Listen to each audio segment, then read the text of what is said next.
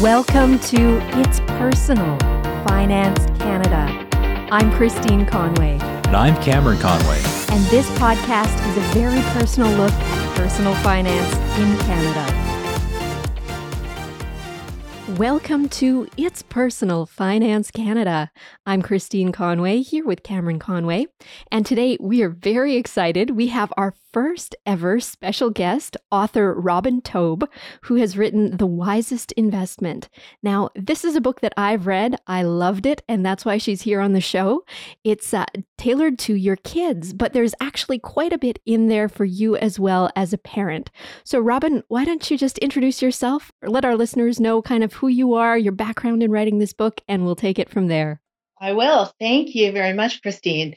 So I my name is Robin Taub. I am from Toronto and I am a CPA. So I like to say that I'm not your typical accountant because today I'm a speaker and the author of this book, The Wisest Investment Teaching Your Kids to Be Responsible, Independent, and Money Smart for Life. Uh, I did work for many years uh, in accounting firms. I worked in investment banking at Citibank Canada and derivatives marketing. But for the last, gosh, my goodness, like a long, long time, decades, I have been in this personal finance and financial literacy world. And it started out, I was writing content for the Ontario Securities Commission's website. Uh, get smarter about money. And it evolved from there. And eventually, I wrote this book or an earlier version of this book because CPA Canada, the governing body of accountants in Canada, felt they had done research and they just wanted to do something to help parents who were really struggling with this issue of how to teach their kids about money. Oh, definitely. And I mean, that's a great background. So, Robin has all the skills and the tools above and beyond, really, what you need to teach kids about money, but it's great to have that depth of knowledge that can be really condensed down into something that's easy for kids to understand. So, before we get to kind of talking about the practical application for your kids, I do want to say, like, there's a lot in there for the parents. So, what would you say to a mm-hmm. parent mm-hmm. who feels like, you know, I really don't have it all together? Maybe I've got debt. I'm struggling to pay my bills. I want to be this good example to my kids, but I feel like I'm falling short.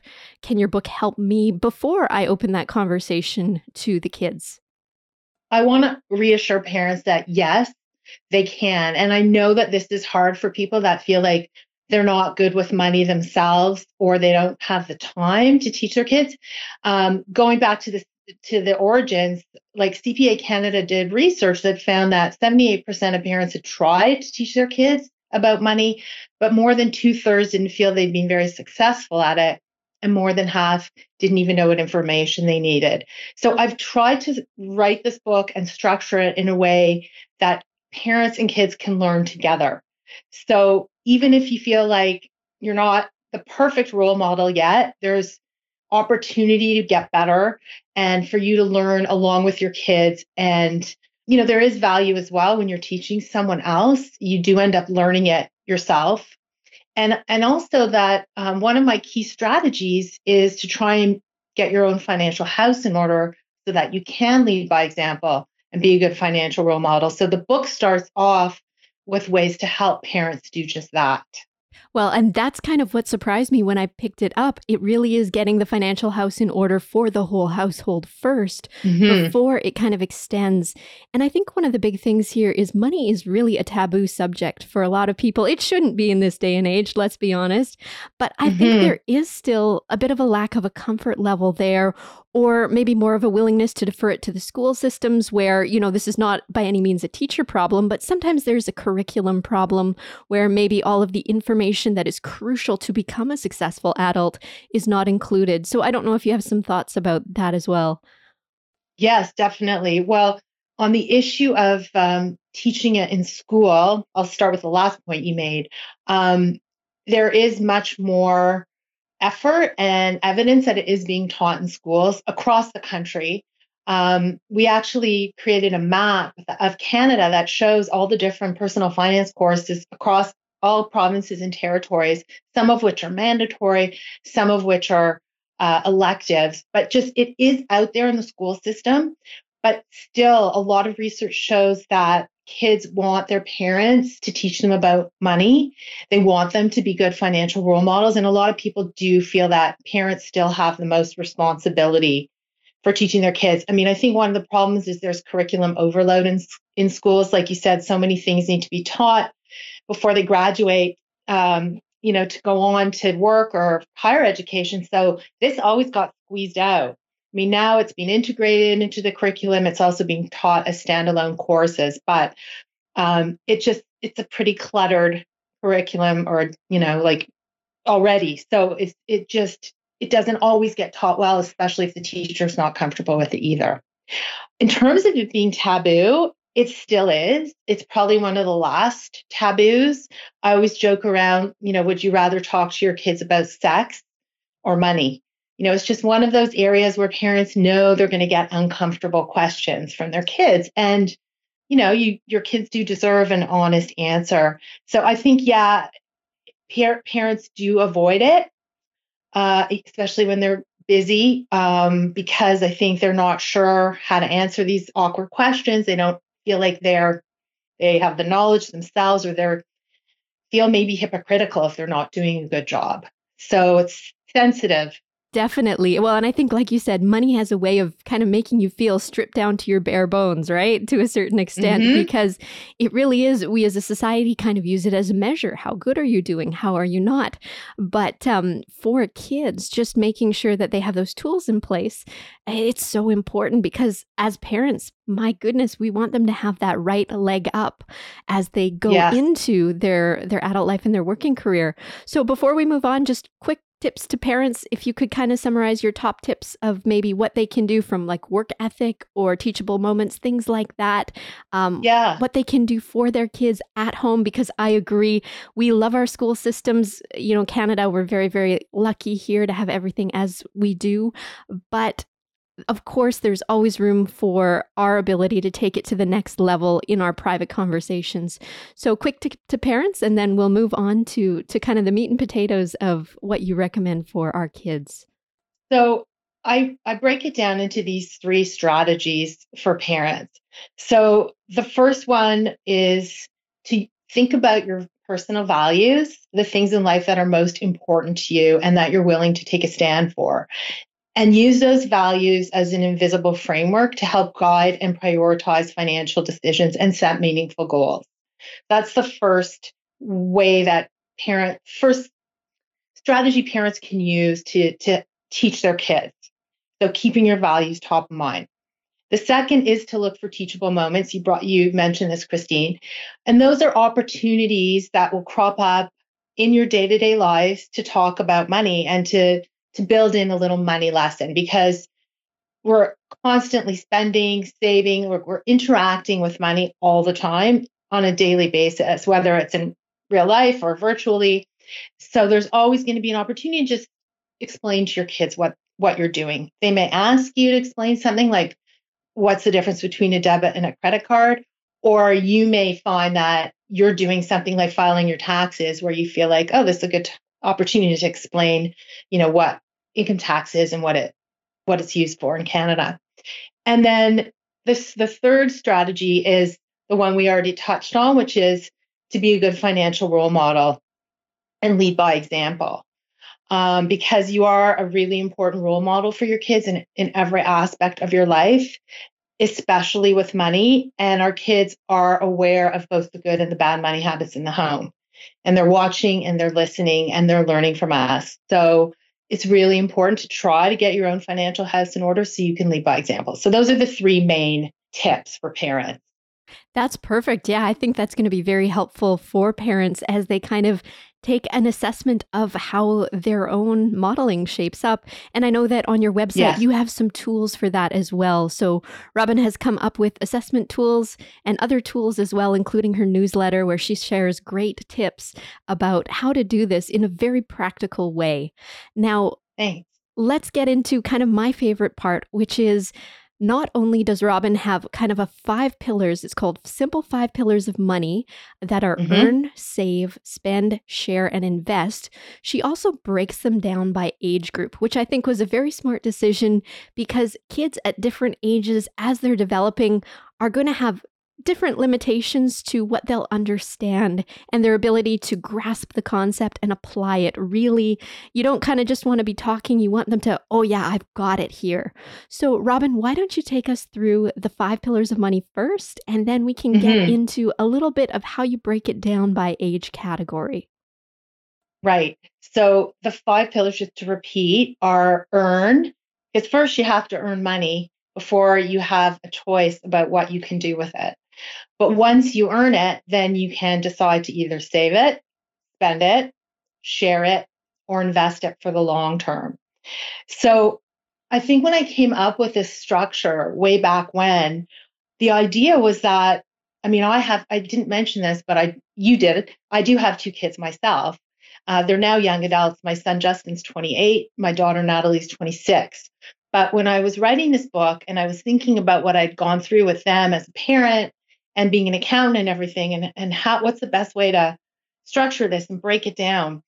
I thought about the different stages of childhood that they had been through like you know first your kids are young kids you know five to eight roughly and then they become preteens. That's a whole other stage you know when they're nine to 12 the teenage years as everybody infamously knows are a whole other set of issues financially and for parents you know, and that's sort of uh, 14 to 17. And then your kids become emerging adults. So they're just kind of on the cusp of becoming independent. So that's 18 and over.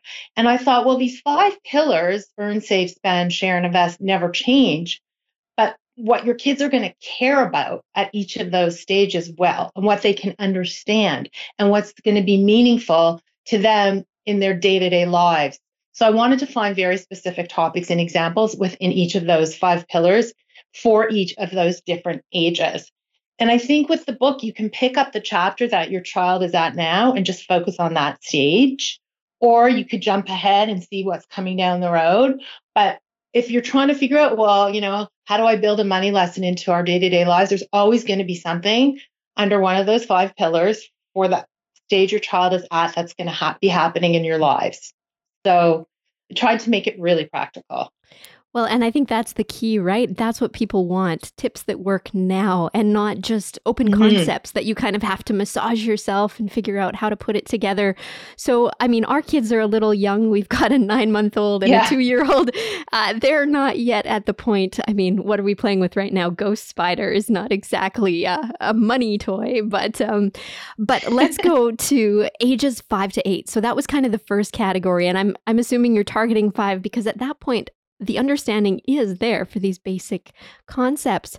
So when I was reading through this, I mean, you had an example in there where you were talking about coins and barter mm-hmm. and these these systems where you can actually show a child here's a dollar and one of the examples that I'd read in your book you were saying, okay, here's an apple, it costs $1. Here's an ice cream cone, it costs 3. So 3 loonies, you can kind of line them up beside each other. I mean, I'd personally still rather have the ice cream and so would my 2-year-old, but at yeah. least least they can kind of see that different items have different values. And I think just understanding that an exchange is taking place at at any point that we really want to acquire something that we don't have is a pretty important yeah. concept. So I don't know if you want to talk about that further or if you want to go into things like uh, allowances. Um, you had a, another example here. I'll, I'll, talk a little bit more here. The multi slotted piggy bank. I like yeah. that too because it's so lined up with the earn, save, spend, share, and invest, right? So maybe you can mm-hmm. speak to that a little bit first and then we can talk about allowances. I will. And I'll tie this into a larger issue, which I hear from parents is how do I teach my kids about money in an increasingly cash free world? Right? Like cash is disappearing. It was happening before COVID, and then COVID really accelerated it, and we went so digital in day to day lives. So, how do we teach young kids about money? Well, I think it still does start with cash because, like you just described, Christine, being able to play counting games with bills and coins, lining up three loonies or a toonie and a loonie and showing that that's really the same thing, or, you know, uh, 12 quarters, like whatever it is, you can, it's so easy. It's so tactile and concrete and easy for a young kid to understand. And so I still, I think that's a really important um, thing for parents to keep in mind because at, at this age, they're just too young to understand conceptual things like tapping and debit and credit and all that. So starting with coins and bills. And then again, this, and I'll show you, we can see each other, this multi-slotted piggy bank really makes those spending choices real for kids with, you know, who are getting a cash allowance, young kids. Oh, that's really because cool. They So have to, sorry, I'll. it's I'll- clear. Yeah, it's you can buy it at Mastermind online, and there's a link to it on my website. But it just basically slots the coin into a very separated um, slot for save, spend, donate, and invest. And it just teaches even young kids that there are different things you can do with your money, and it just makes it like really visible.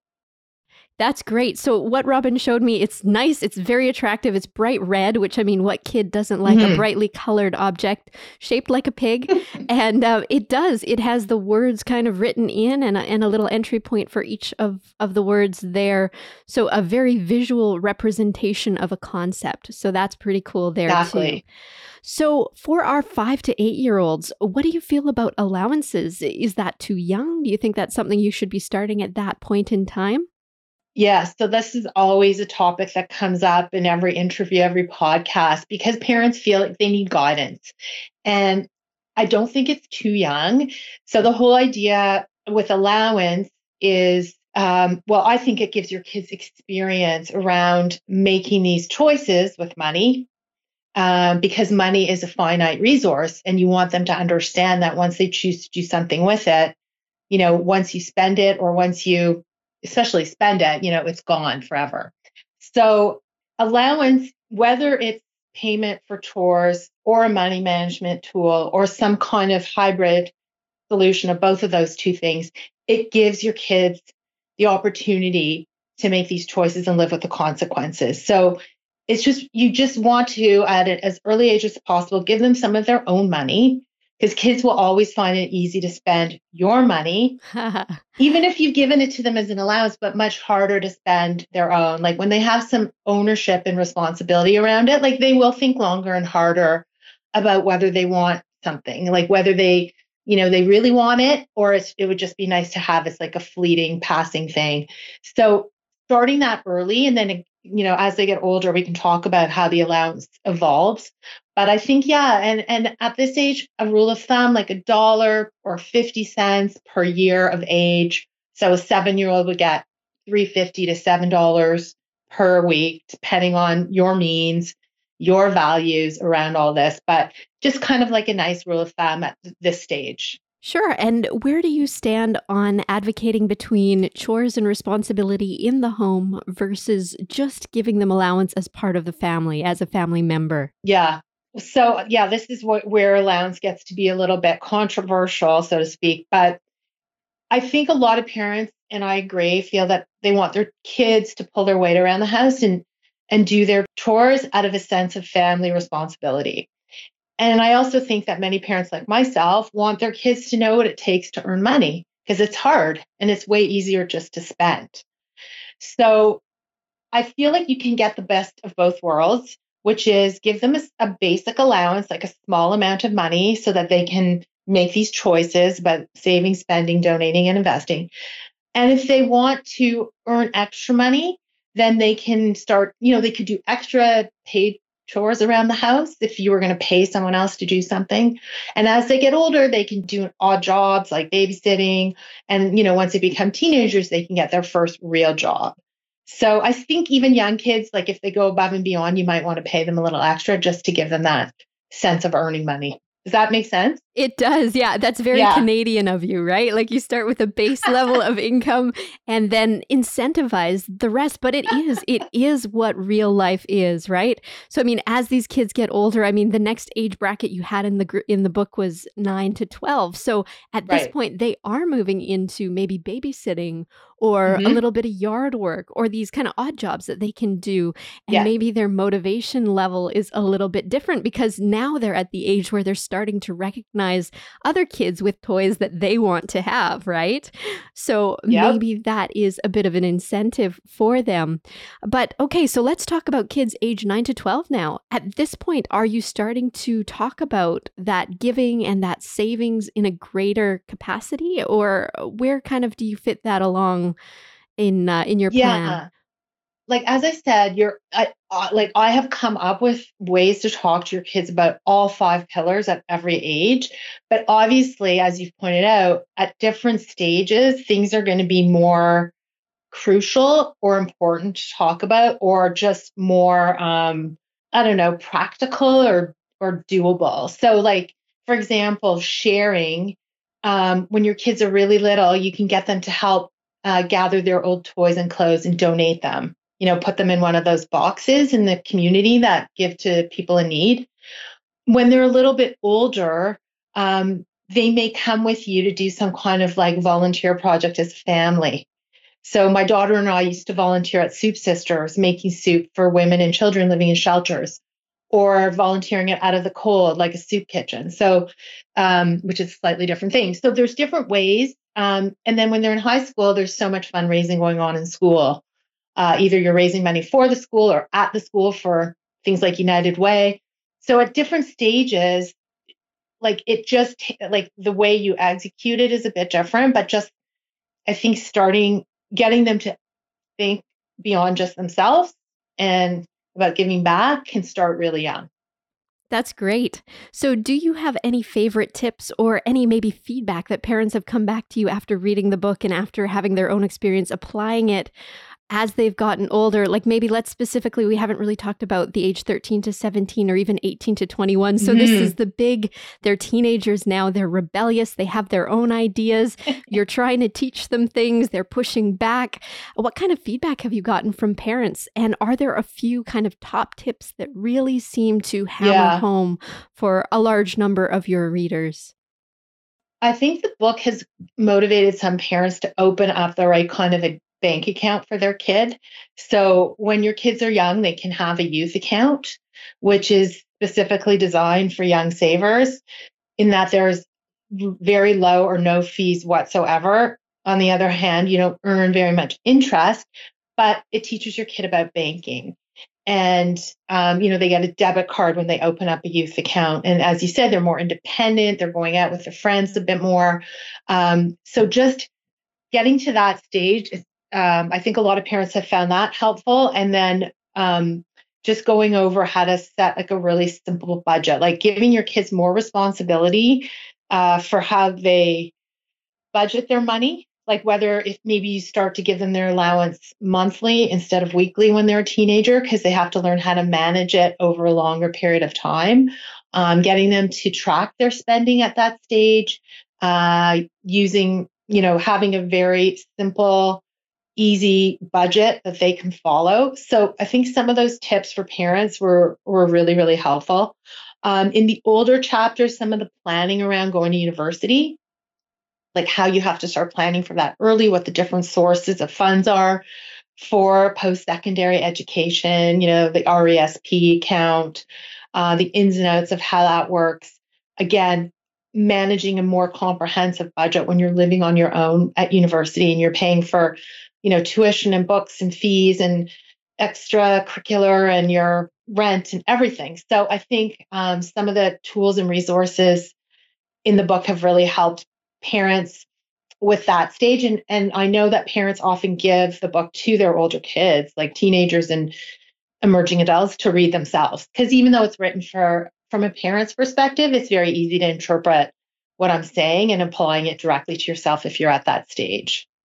Oh, absolutely. And I would imagine you're an advocate of RESPs as well, right? Any Yes, anytime yeah. there's money available uh, from the government to put into a savings plan for your kids, why not, right? Like there really is not a lot of downside there. And if it can minimize what your child has to do later in life and minimize hopefully student loans, right? Because my goodness, that can be that first big introduction to debt. And they can be sizable depending on, you know, how prepared the family is as the student goes into post secondary.